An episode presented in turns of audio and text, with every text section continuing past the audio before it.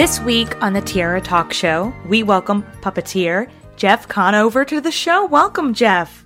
Thank you, Tammy. I'm glad we get to talk because we've had a couple people who've worked on Sing Me a Story with Belle, which was a Disney Channel series way back in the day, and I grew up with it. And we've had a couple people on the show, but never anybody who was a true puppeteer live on set. Yeah, so, there were just a couple of us. I, I, guess that's one thing that you don't really find in kid shows nowadays. But I was, I'm very blessed. I was lucky in a time period where that was something that you know was still done because it's just so cool. So thank you for being on the show today. yeah, of course, it's my pleasure. Yeah, it's right. It was uh, right toward the the end of the the golden years of puppetry on the Disney Channel that that or at least featured puppetry. There were all sorts of uh, fun shows that were going on in the late 80s, early 90s. And I think the last show that, that featured puppetry uh, prominently was Bear in the Big Blue House. When did you start doing puppetry? Was it was this something that was later in life, or as a kid, would you create puppets? Well, yeah, it, uh, I uh, grew up during the uh, during the uh, age of Sesame Street, you know, in the early 70s. I still have my original vinyl album from that first season. I was probably, at the time uh, when Sesame Street started, I was probably four years old, something like that. And um, so I always uh, enjoyed puppetry, and um, and then you know skipping forward into my uh, middle school years, that was right during the uh, the beginning of the Muppet Show, and I was just enamored by the Muppet Show and loved it so much. And uh, and just I have to say that was probably one of the biggest influences of my life was was Muppet Show, and um, uh, my best friend across the street, Jeff Domke, who ironically ended up being a puppeteer along with me on Sing Me a Story with Belle um, we used to build puppets and put on these puppet shows for the neighborhood and um, we used to tour around and do uh, summer school programs um, and do shows and and um, and then of course once we got into high school we were uh, both both of our interests changed and and you never think as a kid especially even though you're really interested in it that you can make a career out of it but i was more into music and sports and so my focus changed uh, once i got into high school and and it wasn't until i started at disney uh, in 1989 that i that i picked it back up because uh, maybe i'd say four or five months into working at disney right towards the end of 1989 um, in the beginning of 90, Jim Henson uh, all of a sudden started showing up on property and uh, was actually in our green room on a couple of occasions, and I, I was able to meet him. And um, and that was my big career change. I was at Disney after I graduated college, just on a whim. It was sort of a a, a fun job to have. you know, I, it was one of those things I always wanted to do. Um, and I figured, well, I'm going to go have some fun at Disney, and then I will go get a real job somewhere. And that was all sidetracked after meeting after meeting Jim, um, and he was incredibly nice to uh, you know a young man who he didn't know from Adam, and you know I, in my mind this was career change. I'm going to work for the Muppets, and Jim's moving down to Orlando, and the product all sorts of productions going to be happening down there, and and uh, so I got, I got to talk to him on a couple of occasions and expressed my interest. And of course, being the, the man that he was, he was always very supportive and said, "Well, we'd love to have you, and uh, you know, this is who you need to talk to." And and um, so that was my uh, reintroduction, uh, at least from a, a, perspective of being interested in puppetry again. Um, after meeting Jim in, in 1990. And then, of course, you know, I guess it was May, four months, five months later, uh, he passed away. And uh, but I, I still retained the interest. Um, Walt Disney World started getting into puppetry and a lot of their their live shows. There was a show called the Disney Crew um, that toured around to to schools, and um, it was a, a, puppet show and I worked on that. And then um, in 1991, uh, we started production on The Voyage of the Little Mermaid over at Disney MGM Studios. And um, I was really the only person, one of two or three people in that cast that had any prior puppetry experience. And um, that's kind of how my career started as a, a, not just a puppeteer, but as the, the puppet expert for the Walt Disney Company um, back when, when we kicked off Voyage of the Little Mermaid.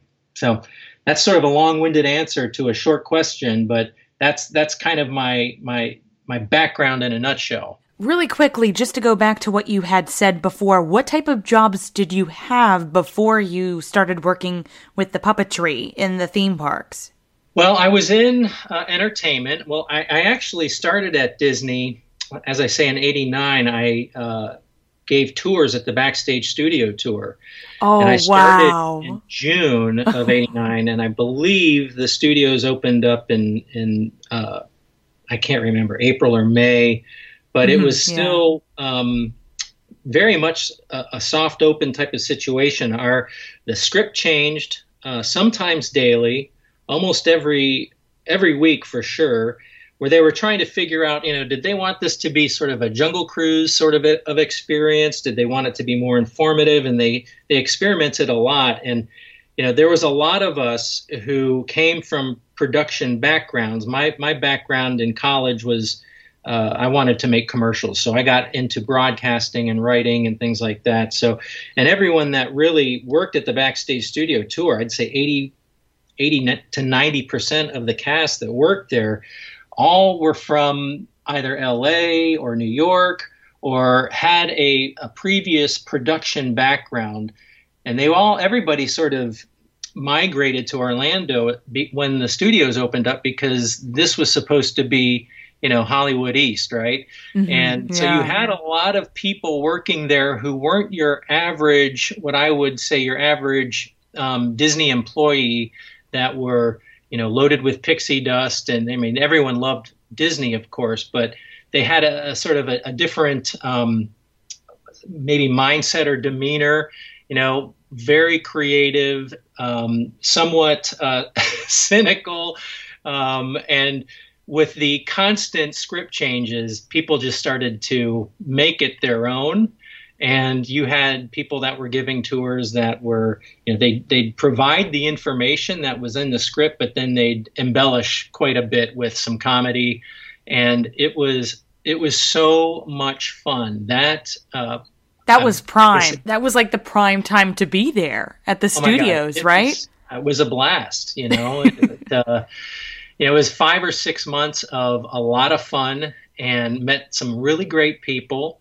But uh, you know, it wasn't the money wasn't great, and um, I was commuting actually from Clearwater every day, and I just figured, well, I really I'm a I'm a college graduate here. I've got a degree. I need to actually get a, a job that that pays. I've got to start a career, so I was getting ready to leave, and then um, I met uh, some people just by happenstance that worked in the entertainment department and um, they encouraged me to audition for the entertainment department, which is what I did, and got into the entertainment department and um, was friends with many of the characters in the entertainment department there at the studios. And I think there were maybe 20 performers at the time. It was a very small cast of performers at Disney MGM Studios.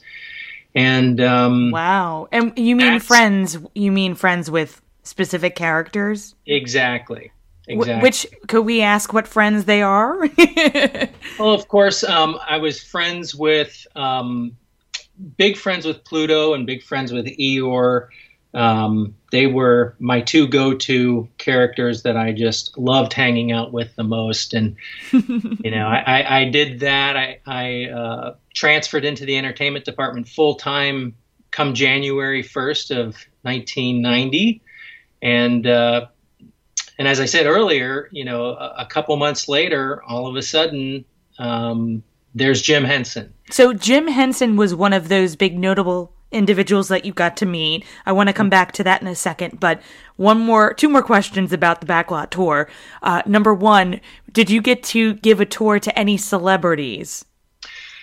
I'm trying to remember. You know, I met a lot of celebrities during my time there in the uh, in the late, you know, '89 and the early '90s because there was the um, the Star of the Day program where they would do a cavalcade down the street. The star would sit on the back of a of a convertible and they'd drive to the Hollywood Theater, put their hands in cement, and there was the whole thing. And and so of course we got to meet and talk with them backstage. So, but I honestly I don't remember uh, giving tours to any celebrities when I was doing the backstage studio tour. Now I did the driving portion of that, so I gave the tour. And then part of the rotation was after you gave the tour, then you drove the shuttle. And then after you drove the shuttle, then you went out front and, and, you were greeting. And then from that, you went and you helped load guests onto the shuttle. And it just rotated like that throughout the day. Um, I did not do the walking tour. Um, at that point, they had already split it up. So you were either walking tour cast or you were uh, doing the, the shuttle part of it. So I was the guy, I was driving through Catastrophe Canyon, God knows how many times a day. but uh, that whole time, I swear, it was it's it's quite a blur. Honestly, I I don't remember a lot from the from the shuttle tour, other than you know, and this is obviously selective memory, but I remember working. This was the first time I had worked on Christmas morning. First time I had never been with my family on Christmas morning. I was there at like 7 a.m and we had to wipe down the shuttles because they'd always get wet overnight. And um, I took out the very first tour on Christmas morning, and I and the guests were running through the park, running to to get on these shuttles, and I and I couldn't believe how many people had showed up on Christmas morning at Walt Disney World. I was like, I can't. Why aren't people at home? I don't understand this. I mean, the place was packed, and um, that was that's one of the memories that really sticks out in my head. And then, of course, you know um, spending lots of time down uh, residential street and staring at all the houses and of course the golden girls house and things like that. I you know those are those are the big memories for me but you know, i don't remember giving any tours to celebrities per se. What about one of your favorite props or costumes that was originally featured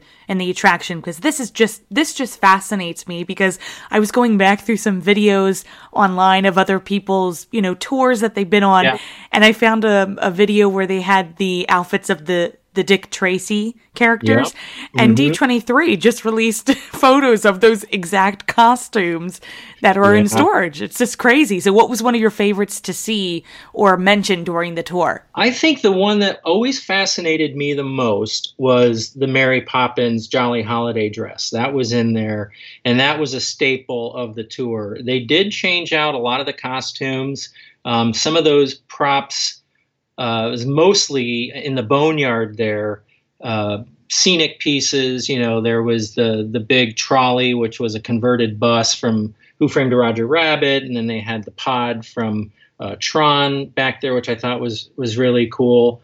Um, but I, I think driving past the the Mary Poppins dress from Jolly Holiday um, was the thing that I just couldn't believe it was sitting in there, and I started to question whether or not it was the actual dress. And God knows, uh, who knows if it really was, because I just couldn't believe that it would be sitting in there and and not in the archives out in, in Burbank. But you know, nevertheless, that was the, my favorite thing. It never got old seeing that. I just couldn't believe it was sitting there, and I, you know, stared at that thing daily for for six months.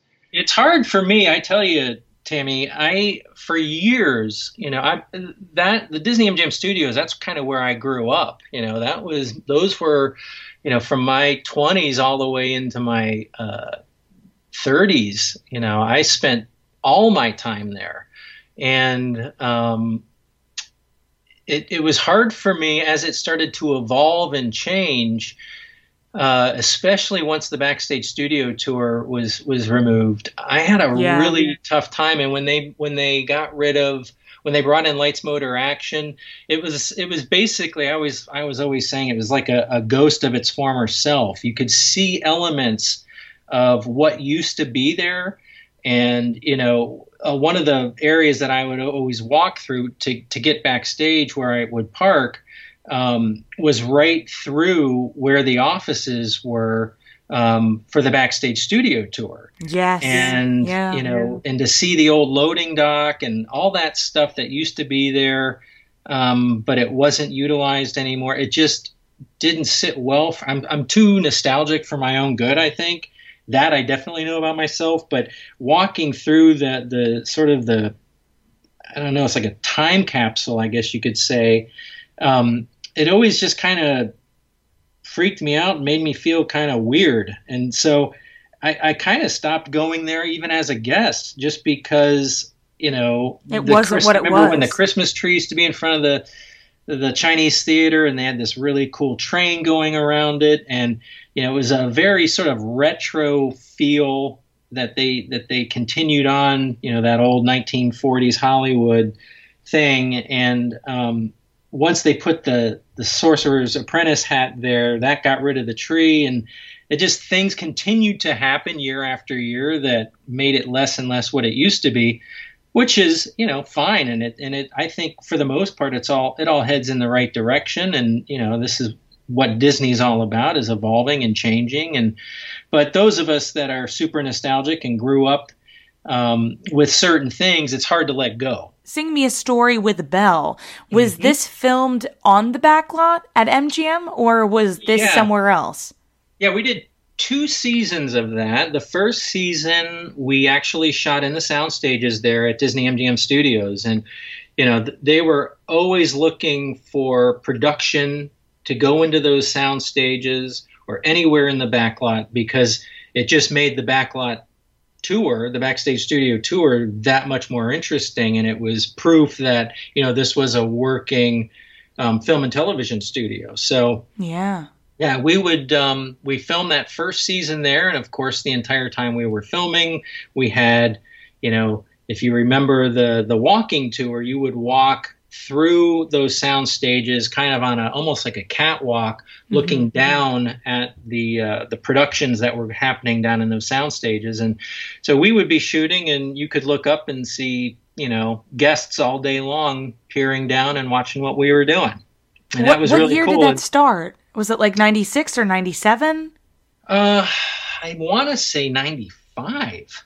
Um, oh wow! I okay. think that first season was 1995 and um, I, I, would have to go back and check that, but I'm pretty sure. And then we did the second season, I believe, in '90, like the the next year, like 1996.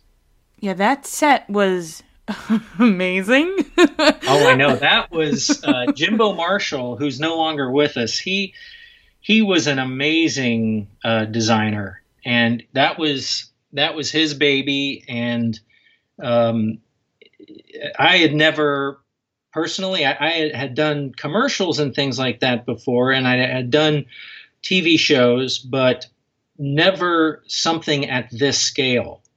And, um, you know, the sets were always a little smaller. You could see that they were a little under budget. This was, you know, this was a multi-million dollar production and this and it and it looked like it. I mean, the set Jimbo did an amazing job and that the entire team. Um, you know, Mark Dillon, I believe, was the guy's name that did uh, the, the, scenic dressing um, and props. These guys were just really amazing, and they were all Orlando based, which you know made me proud that you know we had that level of talent in Orlando.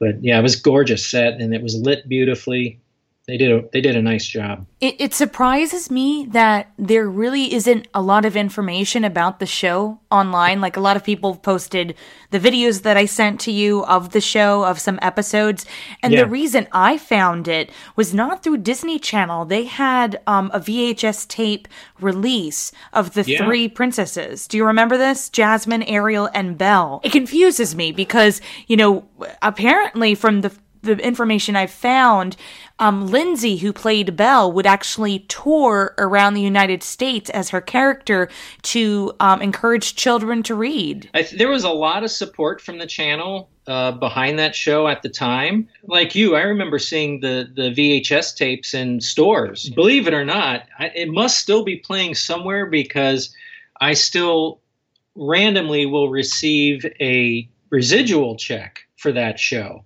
for like five cents or something like that.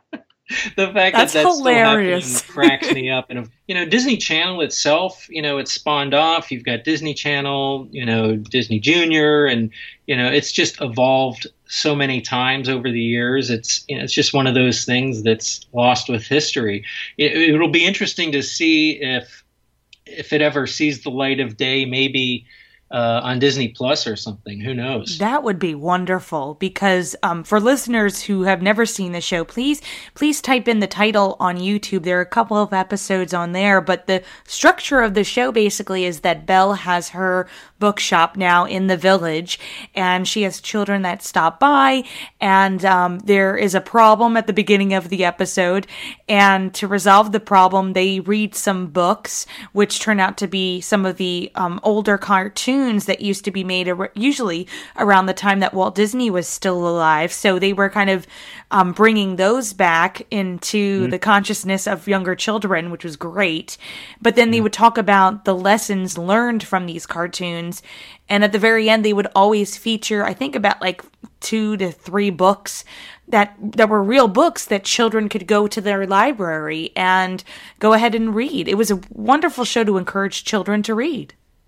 Yeah, it was. I, I think, you know, Patrick Davidson, who was the producer on that show, um, and I think he wrote many of the episodes as well. That was his brainchild, and it's very, it was very clever, really. You know, I mean, Disney Channel at the time really liked not not only was you know the the the Beauty and the Beast property uh, very popular at the time, and of course utilizing Belle as as your storyteller, but the fact that they were able able to fold in some of this more um, you know the, the the older shorts and cartoons that you know from the 30s and 40s uh, to help lend um, a visual to the storytelling. And there was always an original song as part of that as well which was really great um, it was a great little formula. And Patrick, um,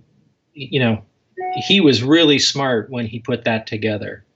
I think it would be great for them to bring it back as yeah. some type of structure because encouraging children to read is such an important part. It really opens minds and gives them more information and I I always love that about the show. And right. h- how would you go through a day? Like how was the day scheduled or an episode scheduled? Was it like something that had to com- had to be completed within a week per episode or you know that part of it is kind of a blur i remember we would shoot an entire season um, we probably shot a whole season in, in like two or three weeks' time. Um, and so we would typically go through and do a an entire episode if i remember correctly we would do an episode per day and the only thing that was shot out of order and uh, sort of let's do an entire season's worth of shooting uh, at 11 o'clock at night was when we did uh, Lewis and Carroll, the little bookworms. Um, we would do all of that stuff uh, over the course of one or two evenings for the entire run of a, of a season. And I remember clearly uh, right toward the end of the of the shooting season for for season one in particular, we were there at I think we started shooting a season's worth of Lewis and Carroll content at like 11 o'clock at night. And the reason I, I, I know it was 11 o'clock at night is I, I was telling you earlier that um, I found a lot of my home video from behind the scenes when we were shooting this show. And uh, one of the guys that was shooting was using my video camera he says, I'm going to put the time on here. So we have proof we were working here at 11 o'clock. but we went from 11 to like 2 in the morning shooting all of this Lewis and Carroll content. And then uh, come in the next morning and, and uh, continue shooting the whole day. You're working with people who are just really great at what they do, at their jobs, you know, at their disciplines. And, you know, you, you start to I mean, you go, you respect them immediately. As like you know, like with Jimbo, all you got to do is walk into that stage and go, "Oh my God, look at this set!" And you know, I remember telling him, "I'm like, Jimbo, you're a genius. This is amazing." You know, and he was the sweetest guy and super humble and one of the funniest guys I've ever met. And you know, and it just went down the line. Everyone was like that. It was just so much fun one of the things I do want to mention is um, so with the puppeteering, there are a couple characters in the show mm. that are just mainly puppets. So we got Lewis and Carroll, the bookworms. Um, we have Big Book, who mm-hmm. kind of helps um, uh, Belle tell the story usually, and yeah. then Harmony, the cat, who usually is sitting um, by the window seat. And yeah. I believe you got to work with Harmony. Were you also the voice, or were you just working on her movements? Yeah, I did. Um, and it, it's kind of embarrassing because you know when we started this, yeah, I did. I did harmonies. I did the puppetry for Harmony, and I did the voice, and it sort of evolved over time. But you know, the voice I was doing for Harmony was not supposed to be her voice. They were going to dub it later. Um, and so I just, you know, made up some random voice that was like a female, uh, you know, Carl from from Caddyshack. and I think what honestly what ended up happening is you know a lot of the fun you end up having and a lot of the development of a character over time happens not while you're shooting but in between takes and I think a lot of the the fun we were having with Harmony and Harmony's personality, you know, she was. Um, I, I kind of made her uh, quite edgy and sassy in between takes. Um, within you know good taste, of course, because we had kids everywhere. But you know, I think what ended up happening and why they kept the voices, people just got used to it, and they they liked her off-camera personality so much that they just decided to keep it.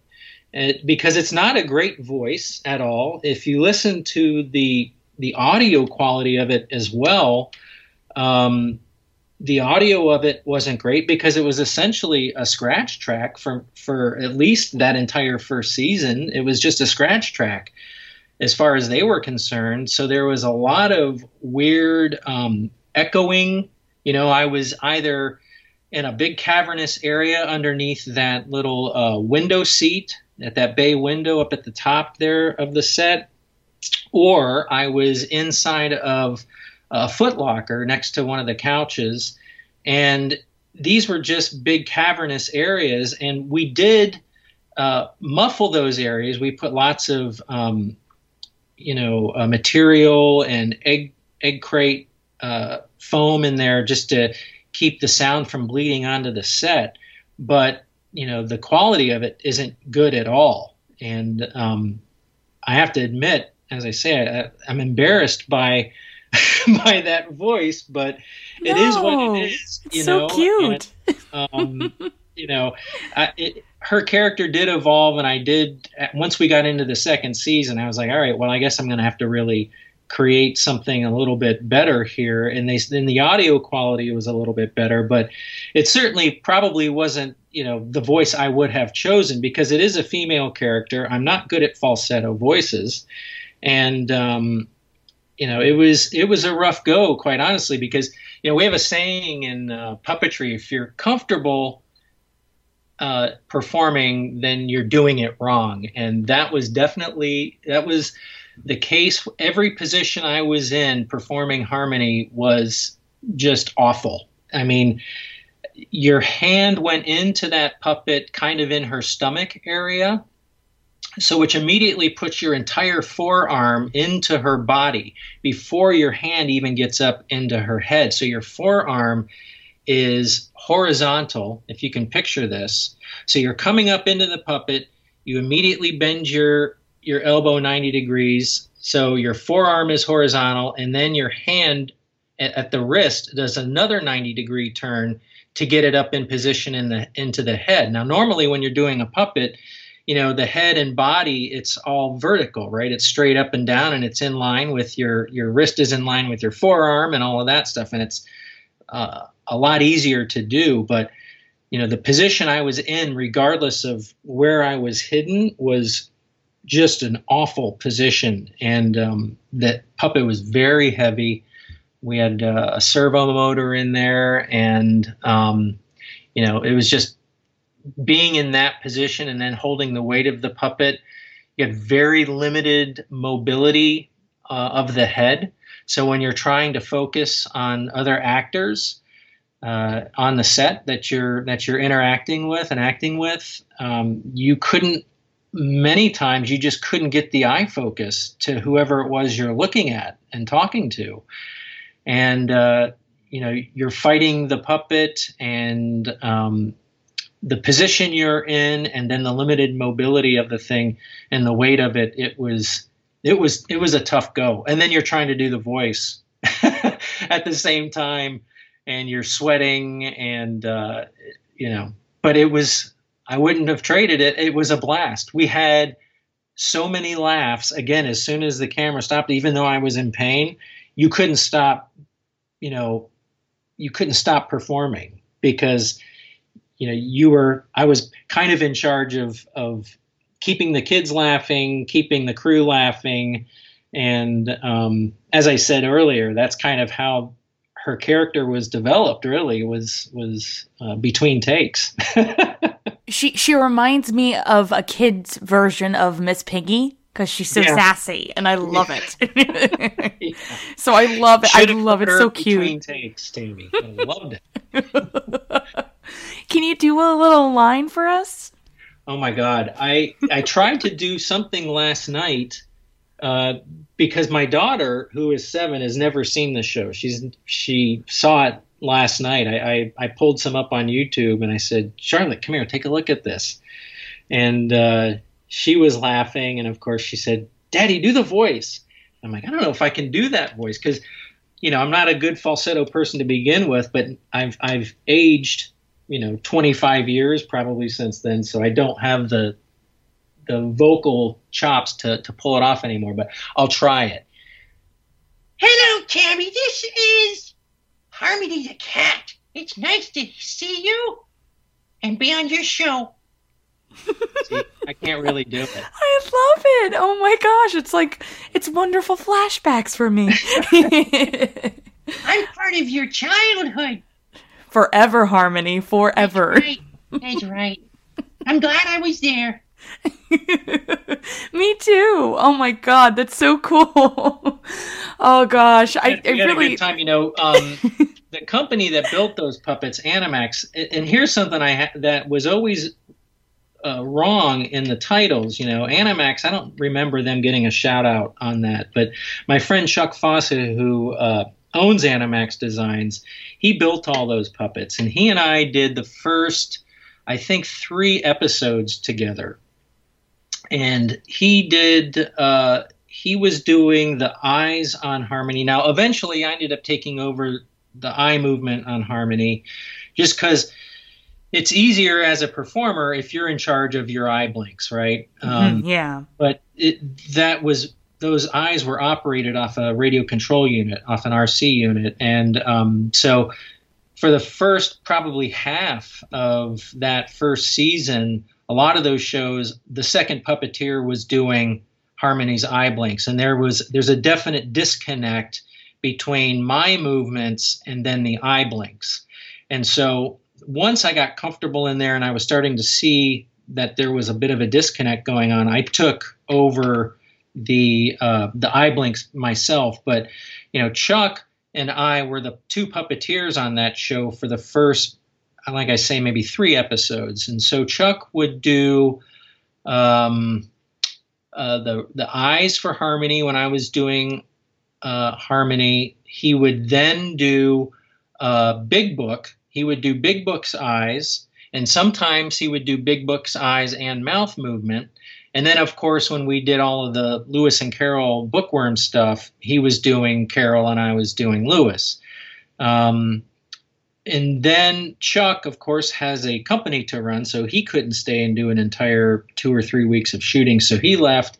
And my friend, who I mentioned earlier, uh, that we used to do uh, puppet shows as little kids, um, he came in and uh, he performed Big Book and did Carroll in a lot of the episodes. But Chuck still gets credit for all of those um, episodes as a puppeteer.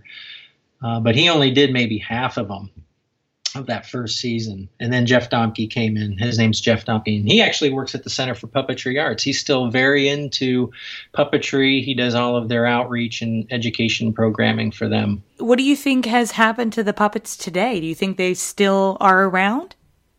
I, I, if I remember correctly, I think Harmony went to Patrick Davidson. Um, I know that she lived at, at the Animax offices for a while, but I think she ended up going over to Patrick. I think, um, and I could be wrong about that. I know Animax was storing um, a lot of that stuff for Patrick for a while, but you know, Harmony was was old school puppet. You know, she was uh, she was so foam. pretty. Yeah, she was foam and fur. So uh, at this point, if she is still around somewhere, I think the foam is, is by now definitely turned to toast. What we call toast, it just disintegrates. I mean, Yeah. it turns into dust. So as, if no one's touching it, she might still be there as a three dimensional form. Uh, but there's also a really good chance that she may have completely collapsed under the weight of her fur and is, you know, nothing but a a former, a, a, a three dimensional form of her former self. Well, what have you been up to recently working for Disney and puppeteering, especially during all of this prior to Yeah. all the craziness? What have you been up to? Well, you know, when I was working in in the at Walt Disney World Resort, um, I was responsible for uh, auditioning. I created sort of what an audition looked like for puppeteers. Um, I created a training program and and essentially just created a role for myself uh, over the years on how we train puppetry, how we train puppeteers, how we look for puppeteers. Um, because you know there aren't a lot of puppeteers out there, you know, waiting and looking for a, a job. You know, the the number of performers we need at, at at our parks and resorts, if we've got puppetry, is immense, and you're not going to find people who are trained puppeteers just to come in off the street and start working at the show. So, you know, we have to find people who just have the aptitude and, and want to learn puppetry and have an interest in it. And then we can train them the skills that it takes to, to become a, a puppeteer. So I created that program and did that probably from about 1991, 90, 91, all the way through 2003. And then I moved over into another area of our company. I left the sort of the Walt Disney World Resort per se and moved over to into an area called character programs and development. And character programs and development is responsible for all character design and costume design. They do all of that, and it is what it what it sounds like. You know, they do all of the training materials for for the characters. They do all of the costume designs. Um, and uh, I moved over there in 2003 and became a designer over there and uh, was responsible for the design and development and sort of the, the creative um, direction of what the next generation of, of our talking characters would be. So I, I created all of the articulated characters and have done that with character programs and development since 2003 and we we got absorbed into uh, Walt Disney Imagineering back in 2009. So uh, we're now part of uh, since 09 uh, part of Imagineering. So you know, my my scope is is uh, a, a, global scope, so I'm responsible for any live, uh, interactive, uh, articulated character or puppet that ends up in our parks around the world. So if it's a puppet, if it has a, any type of animated features to it, I'm responsible for really the the creative direction and how that is designed and, and developed. And, and the cruise ships too. And cruise ships, yeah. And and I'd say cruise ships are probably, you know, between all of our ships, and we've got three more on the way. You know, our, our parks, our three parks in Asia, and of course the one in, in France, and then our two domestic. There, there's puppetry all over the world. So, um, I to say that I travel a lot is a massive under, understatement.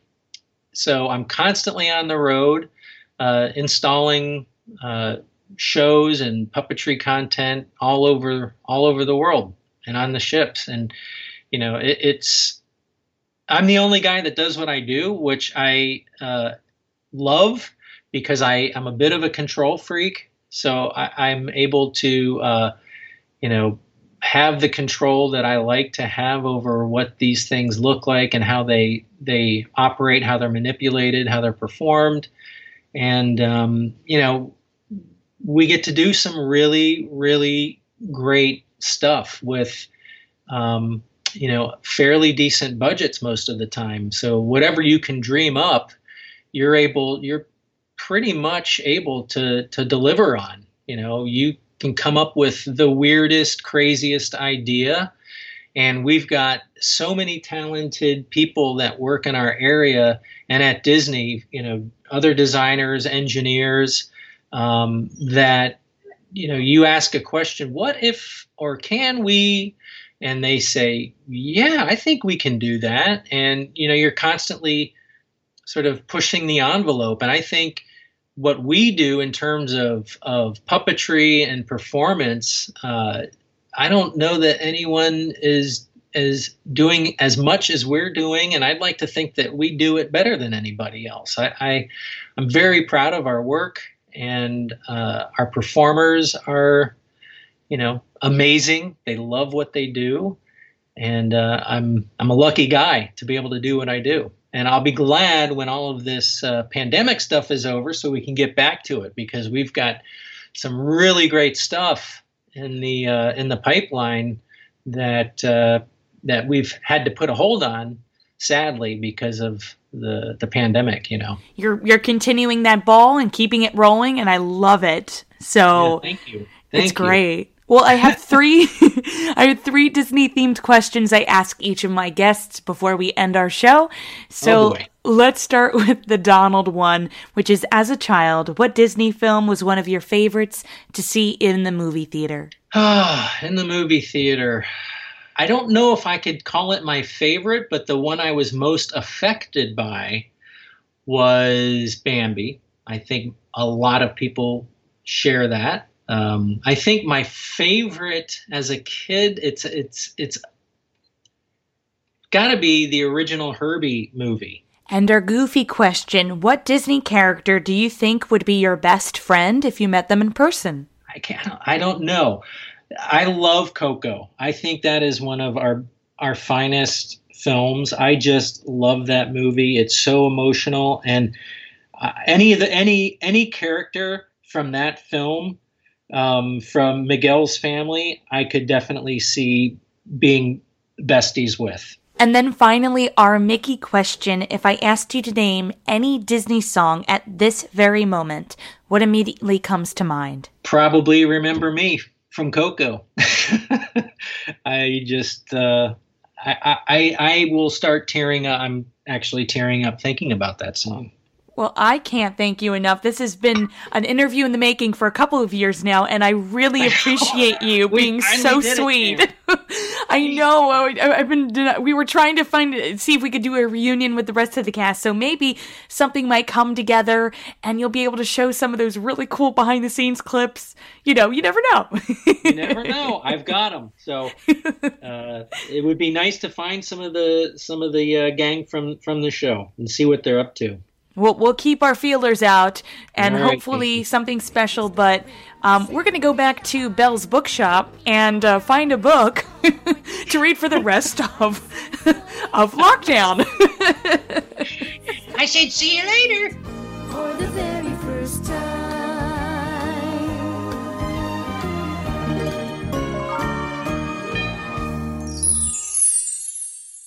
Happy reading, everyone! Bye bye!